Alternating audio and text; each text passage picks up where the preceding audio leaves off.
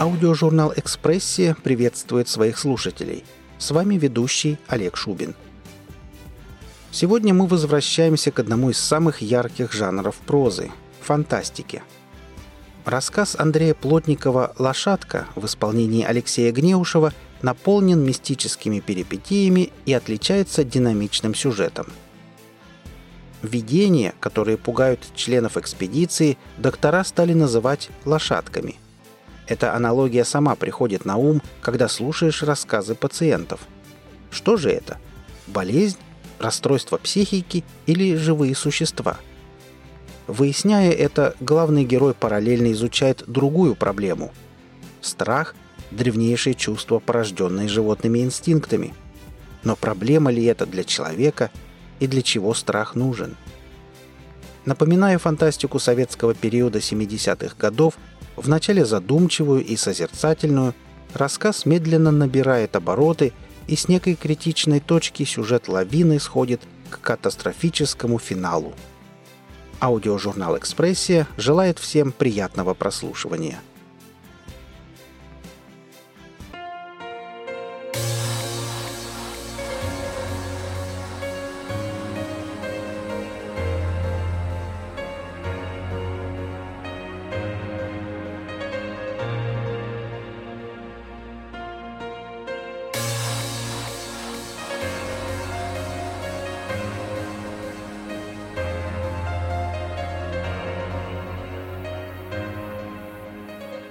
Лошадка. Шлагбаум поднялся, и машина въехала на территорию базы. Из узкого окна выглянул дежурный. Николас не стал парковаться у исследовательского корпуса и свернул налево к медицинскому блоку. Показываться врачу не хотелось. Хорошо было бы скрыть, таить и забыть о произошедшем, но правила предписывали сообщать обо всех необъяснимых случаях. Пока лишь врачу. Николас выбрался из теплого салона и поежился. Мокрый и холодный воздух неприятно налип на лицо, волосы и одежду. Замерев на секунду в нерешительности перед дверью в кабинет, Николас вошел внутрь. Доктор Мишин поднял взгляд на посетителя, кивнул и продолжил что-то писать. Николас уселся на стул. Обстановка медицинского кабинета усиливала переживания. «И почему врачи не любят уют?» – подумал он. «Все эти белые холодные поверхности, холодное стекло, холодный воздух, тишина и яркий свет уникальная атмосфера стерильности. Доктор продолжал писать. Николас даже усомнился, помнит ли тот о вошедшем пациенте. Подумав о себе как о больном, Николас вдруг решил, что зря сюда пришел. «Итак», — неожиданно четко прозвучало в тишине. Николас замялся, облизал и закусил нижнюю губу. Доктор спокойно ожидал ответа. Наконец Николас глубоко вздохнул и произнес. «Я опять видел лошадку. Минут пятнадцать назад в лесу, у дороги. На душе стало спокойней. Ник потер ледяные пальцы и сунул руки между колен. Доктор скорчил гримасу, словно разминая мышцы лица, а потом посмотрел на Николаса, повернулся к терминалу и, словно помогая себе печатать, начал диктовать. «Николас», — кинул взгляд на бейдж на груди. «Семицкий. Тридцать восемь, так. Вес, рост... Хм. Дальше заведующий лабораторией биофизики, корпус А3. Восемь месяцев, первый случай месяц назад. Ваша жена тоже видела? Николас, за это время впавший в сонливую задумчивость, не понял вопроса. «Жена? Вы ехали из поселка с женой?» «А, нет, один». Ник замялся. «Жена дома, плохо себя чувствует, простыла, наверное». Произнес и тут же подумал. «Зачем я оправдываюсь? Это же совершенно не важно. Но врач, тем не менее, что-то напечатал файл. «Где?» Мишин пощелкал по кнопкам, и на стене появилась проекция карты местности. «Сможете показать?» На карте теснилась пара зеленых меток, два места прошлых встреч. «Да почти там же!» Ник встал и ткнул пальцем в проекцию, увеличивая масштаб. «Тут, на повороте». «Так...» Мишин снова уткнулся в монитор. «Третий случай наблюдения лоша э, объекта за месяц. Опишите, пожалуйста, поподробнее. Туман этим утром слегка расступился. Черные стволы, ветки, сучки, не опавшие листья – все было словно вычерчено углем. Лишь верхушки вязли в утренней дымке. Глубже в лес деревья переставали быть различимыми и размывались в темный мутный фон. Влажный плотный воздух сковывал движение веток. Первые заморозки покрыли инеем листья и вянущую траву. Вдруг Николас поймал периферийным зрением движение. На грани видимости между стволами пробежала чья-то фигура. Несомненно, человеческая. Высокая и грациозная. Нику хотелось думать, что это была девушка. Призрак скрылся в темном бесформенном сплетении кустов и показался на мгновение чуть ближе – Дорога сделала поворот, а через полминуты впереди замаячили прожектора базы. Ник притормозил, но остановиться или вернуться не решился. Ему казалось, что он видел ее лицо. «У вас было желание остановиться и выйти к объекту?» Доктор выслушал пациента, не отрывая взгляда от монитора, и теперь неожиданно задал вопрос. Николас постепенно возвращался в медицинский кабинет. От воспоминаний, высказанных вслух, его прошиб пот и слегка знобило. «Нет, я был довольно сонный, не люблю рано вставать», — зачем-то сказал он. На автомате проехал с километра, а потом уже и до базы. «Вы уверены, что это не кто-нибудь из персонала?» Что за глупый вопрос? Кому придет в голову ходить в тумане в лесу за пять километров от базы одному? Одной, подумал Николас, глядя на светло-серую пелену за окном кабинета. Не думаю, что это был наш человек. Ник снова посмотрел на карту. Уже три отметки на полпути от научного поселка до базы. В лесу, в тумане. «Неужели вот так я и сойду с ума?» – подумал Ник. «Так скучно. Погружусь в мир видений вымышленных существ, потеряю связь с реальностью». «Глупо будет не сказать вам это сейчас». Голос доктора стал деловитым. Николас подобрался, он ждал каких-то серьезных слов. «Тем более, что на днях, я думаю, эту информацию вынесут на обсуждение – и проблема лошадок станет и вашей головной болью в том числе». Николас уставился на доктора. «Да-да. Боюсь, феномен лошадки вышел из нашей юрисдикции. Мы больше не считаем это психическим заболеванием. Вот, полюбуйтесь». Ник не сразу понял, чем ему следует полюбоваться, потому что Мишин снова прильнул к монитору и застучал по клавишам. «Смотрите, смотрите!» Доктор, не отрываясь, указал на проекцию карты. «Я вывожу метки всех случаев, так сказать, галлюцинаций. Ник посмотрел на стену и ужаснулся. Карта заполнялась разноцветными значками. Сначала их появилось с десяток, но по мере открытия файлов меток становилось все больше и больше. Путь между поселком и базой оброс особенно плотно. Три дороги, расходящиеся лучами к дальним форпостам, тоже четко обозначились значками. На самих заставах обозначений было меньше, но вот поселок... Поселок утонул в многочисленных метках. Флажки появлялись даже во дворах, даже внутри домов. У Николаса зашевелились волосы на затылке. Когда он вышел из медчасти, туман заметно сгустился. Соседние корпуса расплылись темными махинами. Где-то в тумане слышались отрывистые тревожные гудки сирены. Военные сигнализировали о возможности чрезвычайной ситуации. Видимость ноль. В этом случае на базе включат тепловые пушки. До зимы подобное будет случаться все чаще. С морозами туман немного рассеется.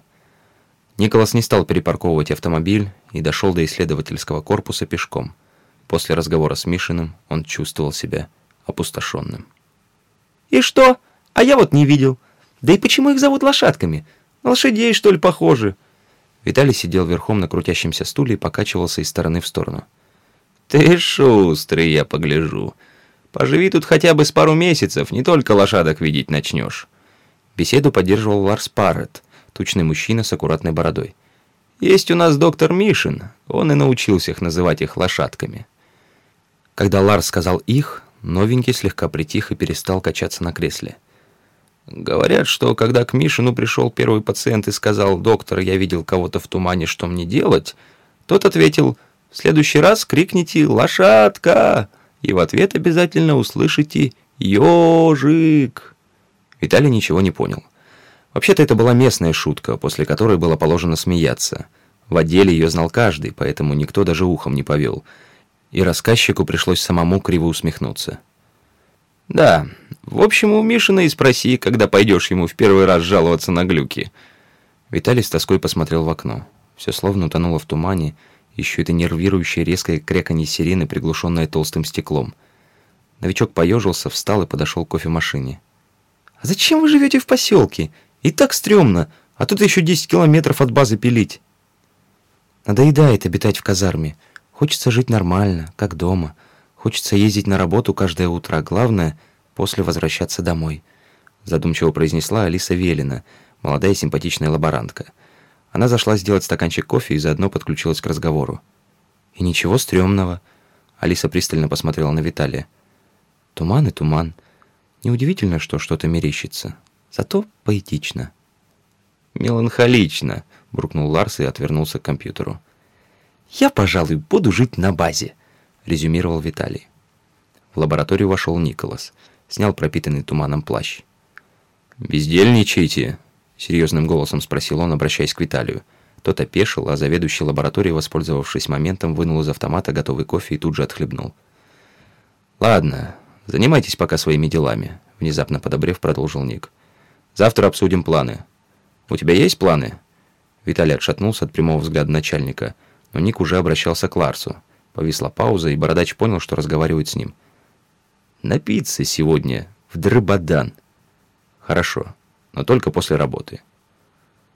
Ник смотрел на невысокую, слегка располневшую за это время Марину, на ее удивительно милое лицо и копну роскошных темных волос, схваченных в длинный хвост. «Что я могу сказать про нее?» — думал он, сидя за столом на кухне. «Я, конечно же, ее очень люблю». Ник поморщился. Ему не понравилось, как сухо он это подумал.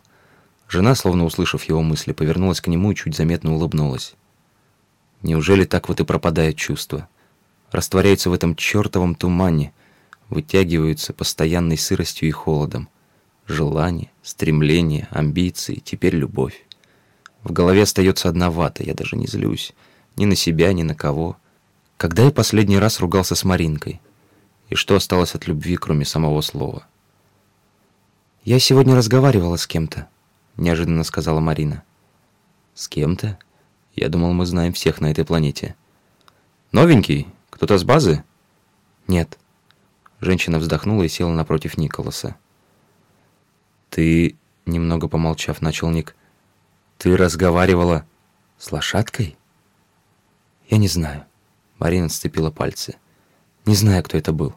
Он появился на лужайке перед домом. Я вышла. Это был мужчина в возрасте, такой обычный. Спросил, не страшно ли мне? Я сказала, что нет». Николас вдруг поймал себя на мысли, что ему как раз стало страшно. Он посмотрел в окно, и на миг ему показалось, что он видит фигуру в конусе фонарного света на дороге перед их домом. Сказала, что мы совсем не боимся. «Ник?» Николас уставился на жену, потом снова в окно. Лужайка, фонарь, дорога. Все в тумане. Никого. «Не боимся», — прошептал Ник. Марина неопределенно качнула головой, встала и вернулась к кухонным делам. Заходила Лара Миранчук с ребенком проведать, он постоянно плачет, ужасно. Она говорит, что пугается новой обстановки новых людей. Зачем тогда приносила? Ребенку нужно привыкать, не всю же жизнь он будет тут торчать. Когда Глеб улетает? Да брось, они только полгода здесь. Еще работать и работать. Она пролетела на шестом месяце. На следующий день на базе все разговоры были о ЧП. Рано утром лаборант из планетарной биологии не явился в лабораторию. Некий Бранд, молодой парень, частый собутыльник Ларса Паррета. Вечером, как завелось, они шумно посидели с компанией холостяков, а на утро коллега обнаружил пропажу. Дверь жилого модуля была нараспашку, квартира успела промерзнуть и заполниться туманом. Ларс утверждал, что парень крепко напился и, вероятно, ушел ночью гулять, прямиком в туман, в лес вокруг поселка. К обеду никаких новостей от поисковых групп не появилось. Военные развернули бурную деятельность, было очевидно – Командование базы знает что-то еще. Нечто, заставившее их срочно послать патрули к дальним форпостам. После обеда по внутренней связи объявили о совещании командования базы. В обязательном порядке приглашались заведующие лабораториями и начальство службы безопасности. Также в списке значились диспетчеры миниатюрного космопорта и первые пилоты двух шаттлов, надежно прижатых к земле плотным туманом и километрами облачности. Николасу было тревожно. Он весь день не находил себе места, слоняясь по исследовательскому корпусу. Хотелось с кем-нибудь поговорить, но Мишин настоятельно рекомендовал не разговаривать ни с кем о лошадках до совещания. Вечером вернулись поисковые группы. Судя по унылому молчанию, Брандт не нашелся. Ни тела, ни следов. И это было неудивительно. Тревога и страх достигли, казались, своей кульминации, когда Николас уже выезжал за ворота базы. В голову полезли мысли, что глупо было оставлять Марину одну – Вдруг привиделся вымерший поселок, покинутый дома, чьи хозяева ушли в неизвестность, повинуясь странному зову. Николас запаниковал. Автомобиль, разрывая туман в крупные клочья, помчался к поселку, слегка скользя на мокрой дороге. Свет фар то слепил, отражаясь в плотных облачках тумана на дороге, то вырывался вперед, подсвечивая кусты и стволы деревьев. На очередном повороте Николас увидел людей, стоявших кучкой. Вернее, не людей, а тех, встречи с кем отмечал Мишин на карте. Существа, так похожие на обычных людей, смотрели на приближающийся автомобиль. Ник механически нажал на педали, машина, опасно скользя по дороге, миновала поворот. Дом был пуст. Дверь на задний двор была распахнута. Марины нигде не было. Николас сел прямо на пол и закрыл лицо руками. К дому стягивались фигуры. Появлялись из леса, переходили дорогу под светом уличного фонаря, останавливались на лужайке заднего дворика. Об исчезновении жены заведующего лабораторией узнали быстро. Сотрудники перешептывались и кидали печальные взгляды на осунувшегося Николаса, когда тот появился на работе. Он скинул пальто, позвонил кому-то из кабинета и отправился в административный корпус, где располагался штаб командования базы. В небольшом зале было тесно. На экстренное совещание собралось заметно больше народа, чем приглашалось. Полковник Михаил Нойман, начальник штаба и формально старший по станции, потратил несколько минут, чтобы утихомирить собравшихся. Гул голосов стал понемногу стихать и вовсе сошел на нет, когда полковник начал доклад. «Мне неприятно сообщить вам, что на базе, форпостах и колониальном поселении вводится чрезвычайное положение. Пока мы рекомендуем всем жителям научного городка переселиться на базу, но, возможно, вскоре нам придется на этом настаивать». В зале стояла тишина. Ни одного возгласа возмущения. Как вам уже известно, за последние сутки из поселка пропало трое жителей. Это Хельмут Брандт, Марина Семицкая, и час назад поступило заявление о пропаже научного сотрудника Майкла Варне. Надеюсь, вам не надо объяснять, какие опасности грозят заблудившимся в тумане. Никола сжал кулаки. Последняя фраза резанула по сердцу. К тому же, командование и группа исследователей во главе с доктором Сергеем Мишиным считают эти события не случайными. Собрание настороженно загудело. Все мы знаем, что сотрудников исследовательского центра, персонал базы и военнослужащих посещают видения. Как правило, это образы людей, едва различимые в тумане, появляющиеся вдоль дорог и в окрестностях поселка. До сих пор эти случаи считались результатом психических отклонений. Коротко о домыслах относительно природы лошадок рассказал сам Мишин, а в конце доклада сказал примерно то же, что и Николасу два дня назад. Когда полковник развернул на гигантском экране карту с пометками, зал взорвался. На этот раз потребовалось куда больше времени, чтобы успокоить собравшихся. Я лично беру на себя ответственность за задержку этой информации и непринятие своевременных мер, отрапортовал Михаил Нойманд. Мы не ожидали, что контакт будет развиваться столь стремительно и по такому сценарию. Слово «контакт» вызвало очередную волну шума. «Результаты исследований», — перехватил инициативу Мишин, «позволяет нам утверждать, что лошадки — не плод воображения, а разумные существа, обитатели этой планеты». «Почему же мы считали эту планету необитаемой в течение целых двух лет?» — выкрикнул кто-то из зала. Кто-то из сторожил, имеющий право сказать этих двух лет. «Может, это связано с существами, атаковавшими колонисты в первые месяцы?» «Были ли близкие контакты с призраками? Могут военные поймать лошадку?» Отдельные реплики снова утонули в шуме голосов.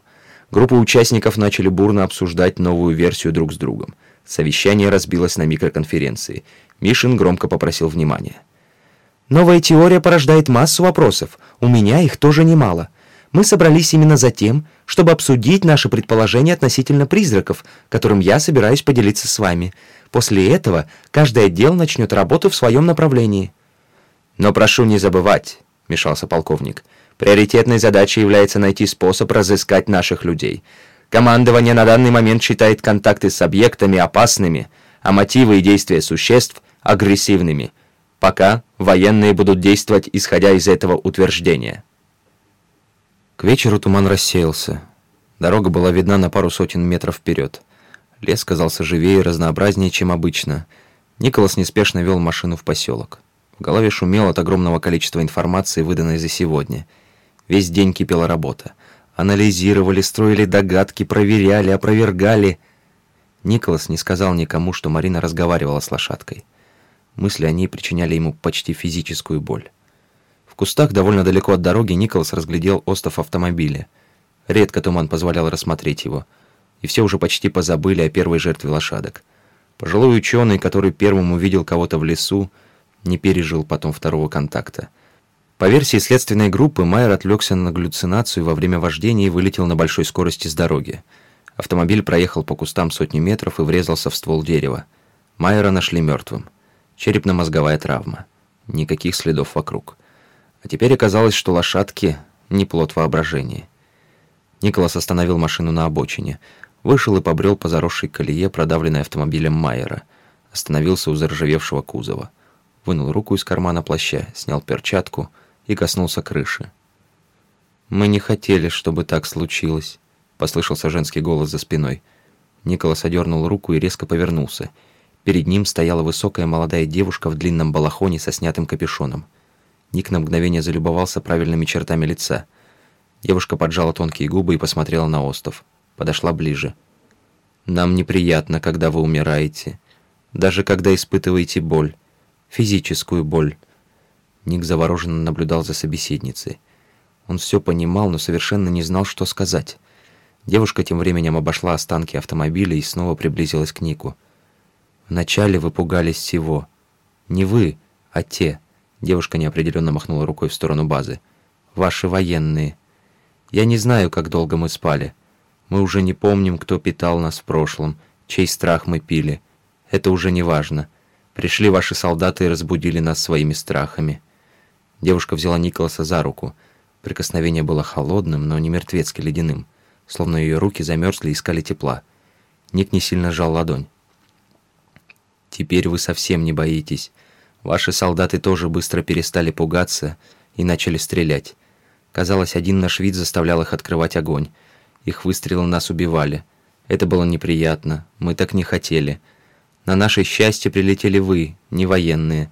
Мы стали для вас людьми. Ваши страхи были тоньше и слаще. Но и вы скоро привыкли. Видишь?» Девушка подняла их сомкнутые кисти. Николас послушно посмотрел на руки, но не отпустил замерзшей ладони. «Вы привыкли. Вам стало совсем не страшно. Потом он, Девушка кивнула в сторону ржавого остова. Он подсказал нам. Вас пугает загадочное, необъяснимое. Тогда ваш старик ужасно испугался одного из нас, подошедшего к дороге поближе, чтобы почувствовать эмоции из пролетающих машин. В следующий раз мы специально ждали его у дороги. Его страх был острым и живительным. Мы не знали, что он сорвется с дороги и умрет. Это было очень плохо. Николас не заметил, как они неторопливо пошли, словно влюбленные, гуляющие по осеннему лесу. «Что вы сделали с Мариной?» — прохрипел он, с трудом разлепив ссохшиеся губы. «Или мы становились более жадными, или вы привыкали к нам. Ваш страх все слабел, наш голод рос». Девушка смотрела вперед, ее прямые светлые волосы покачивались в такт шагам. «Я не знаю, кто из нас решил увести вашего человека в лес. Тот был пьян, ему было все нипочем. Это было бы разочарованием, если бы не испугались его товарищи. Тогда, утром, мы все пришли к вашим домам. Так свеж и интенсивен был страх людей, обнаруживших один из домов пустым. Страх, смешанный с беспокойством. Это было прекрасно. Девушка повернулась к Николасу и улыбнулась. Тот, что заблудился в лесу, проснулся трезвым. Испугался. Мы нашли новый источник пищи. Спутница остановилась и посмотрела Николасу в глаза – ее взгляд был спокойный и проницателен. Казалось, она читает все незаданные Ником вопросы, внемлет каждому его чувству. «Смешно, наверное, слышать это от меня», — почти прошептала девушка. «Но я боюсь. Боюсь, что путь, который мы выбрали, приведет нас в тупик». Она помолчала. Николас выпустил тонкие пальцы своей собеседницы, но еще чувствовал их прохладное прикосновение. «Мы вернем вам людей. Они начинают страдать физически», — нам это очень неприятно. Когда вы все узнаете, вы перестанете бояться. Нам придется снова уснуть». Николас облизал губы. «Мы всегда чего-то боимся. Сейчас почти ничего. Еще немного, и будет совсем нечего». Девушка печально посмотрела куда-то. Сделала шаг назад, отстраняясь от Николаса. «Мы пришли», — девушка кивнула на появившуюся из тумана глухую стену базы. «Я пойду». Что-то случилось. Ник хотел что-то сказать ей вслед, но девушка развернулась и скрылась в сероватой пелене. Он проводил ее взглядом. Потом посмотрел на ладони и потер пальцы, словно вспоминая прикосновение тонкой руки, начавшей согреваться к концу их прогулки. Постояв немного, развернулся и осмотрел стену, прикинул, где бы могли быть ворота, и побрел по вытоптанной дорожке. На площадке перед воротами базы стоял его автомобиль. Николас не успел удивиться, он ошарашенно смотрел на ворота. Они были наглухо закрыты. Впервые за все время пребывания его на этой планете. К нему вышли двое в защитных костюмах и без лишних разговоров протащили в карантин. Около часа Николас томился в неведении. Вышагивал по небольшому стерильному блоку, пытался понять, что происходит и что делать сейчас именно ему. Пока его вели в медицинский корпус, Ник успел рассмотреть, что парковка базы забита машинами. Гражданских на улице не было, зато появились военные патрули. Резкими короткими гудками перекликивались наблюдательные пункты. «Здравствуйте, Семицкий», палату вошел доктор Мишин и пара людей из службы безопасности. «Как вы себя чувствуете?» Тон доктора не был дружественным, не был он нейтральным. Мишин уселся напротив Николаса, который устроился на кушетке. Еще один мужчина уселся в углу на стул, а его коллега остался стоять в дверях. «Чувствую себя нормально. Что здесь происходит? На нас напали?» «Можно и так сказать. Где вы были?» Николас помедлил. Он оглядел собеседников, все трое внимательно и терпеливо смотрели на пациента. Именно так почувствовал себя Ник. «Я ехал домой, остановился у машины Майера. Вы знаете ее, да?» Ник поискал отзывы у присутствующих. Сидящий в углу мужчина утвердительно моргнул и чуть качнул головой. «Не знаю зачем. Просто остановился и вышел, и встретил кого-то». Николас замолчал. «Кого вы встретили, Семицкий?» Придвинулся вплотную Мишин. «Девушку», — неуверенно ответил Ник. Доктор пристально посмотрел на него. «Лошадку. Я говорил с ней». На лицах не появилось ни тени удивления. Николас смутился, он ожидал чего-то другого, воскликов, массы вопросов, вызов новых специалистов, но его слушатели просто сидели и терпеливо ждали продолжения. Мы говорили, гуляли по лесу. Наверное, за полчаса мы дошли до базы, и она ушла. Про себя Ник подумал, что, возможно, они шли дольше — что пять километров они бы шли час или что-то около того, но поправляться не стал. «Тут вы меня и схватили». Мишин сделал глубокий вздох и произнес уже более мягко. «Мы вас не хватали, Николас. Пройдете полное карантинное обследование, напишите отчет и будете свободны. Когда вернетесь в лабораторию, спросите своих сотрудников, что случилось за 10 дней вашего отсутствия, и заодно помогите им подготовить оборудование и образцы к эвакуации». «Десять?» Николас поперхнулся, а Мишин, видно, довольный произведенным впечатлением, уже встал, кивнул своим спутникам и направился к выходу. Из поселка пропало 68 человек. Еще 13 военных пропали с трех аванпостов, и, что больше всего напугало командование, два человека исчезли прямо с территории базы. Все жители поселка были принудительно переселены на базу. Дальние гарнизоны консервировали объекты аванпостов и готовили коридор эвакуации – Ко времени возвращения Николаса на базу тактические заряды были в полной готовности.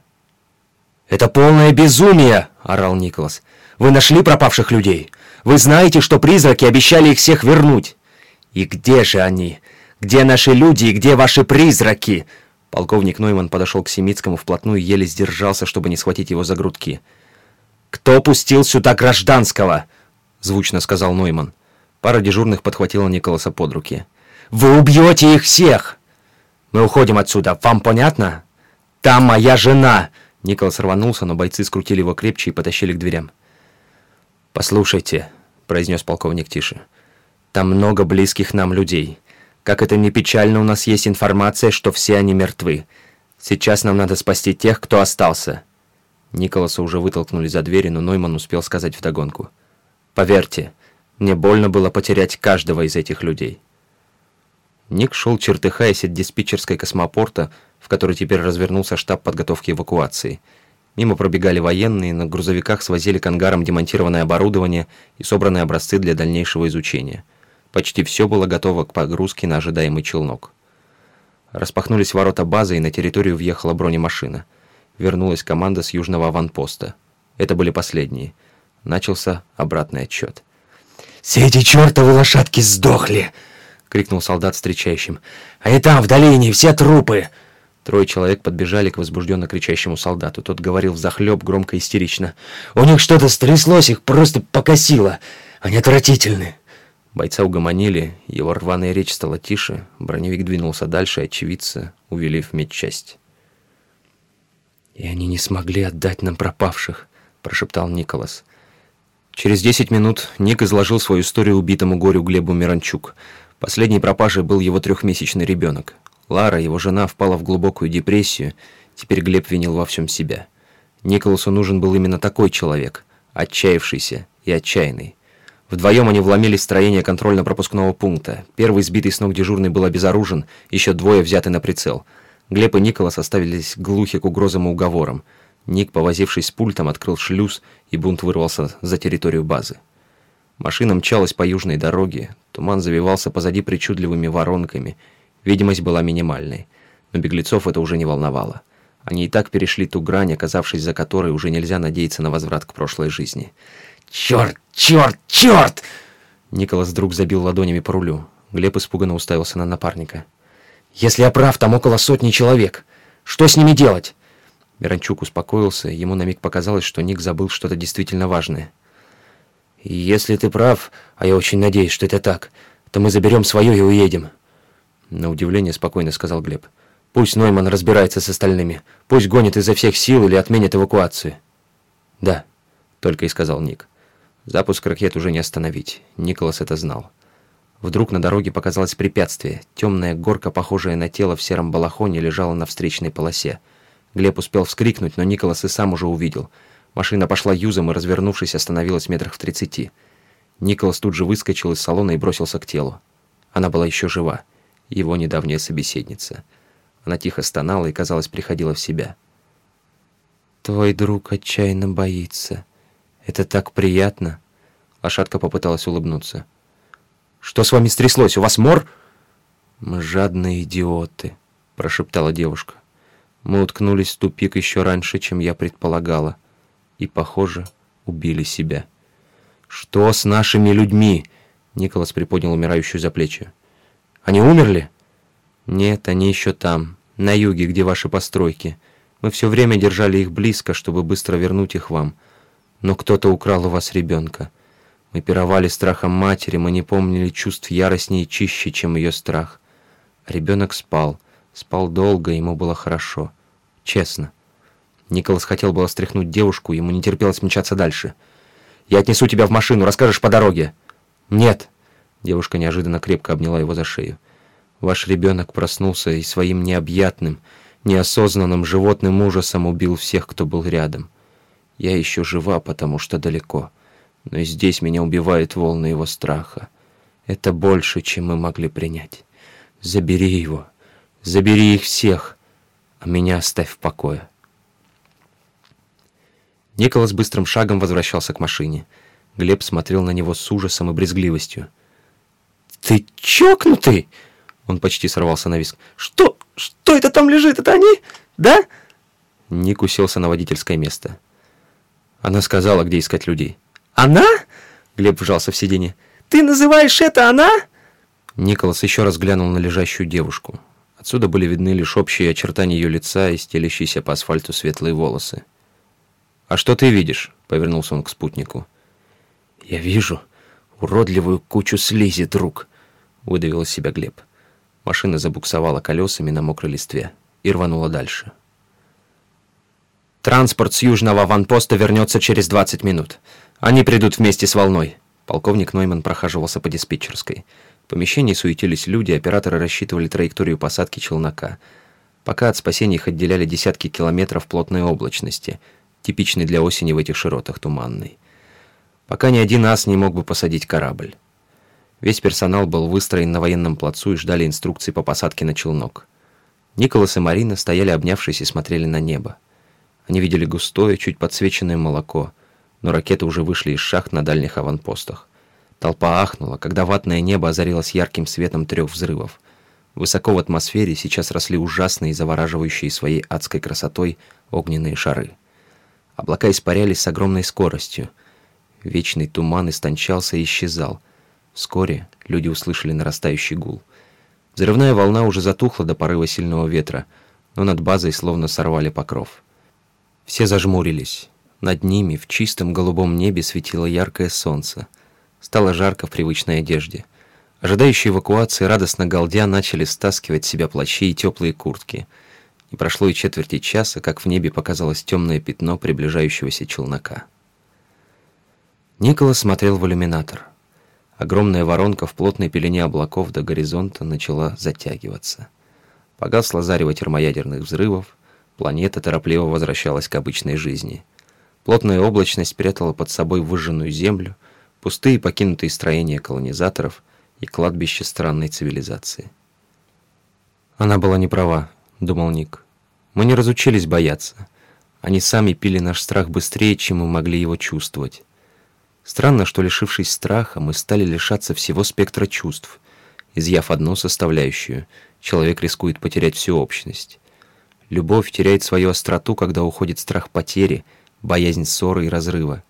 Доброта тушуется без боязни кому-то навредить. Надежда становится сухой без страха будущего. Хотя что нам бояться будущего? Мы подумаем и вернемся.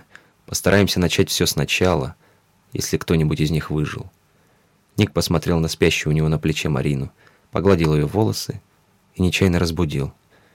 Марина смешно проморгалась и посмотрела в иллюминатор. «Ой, я, наверное, спала». Она глубоко вздохнула, приходя в себя. «Да, мы все, наверное, спали», — улыбнулся Николас. «Давай уж просыпаться».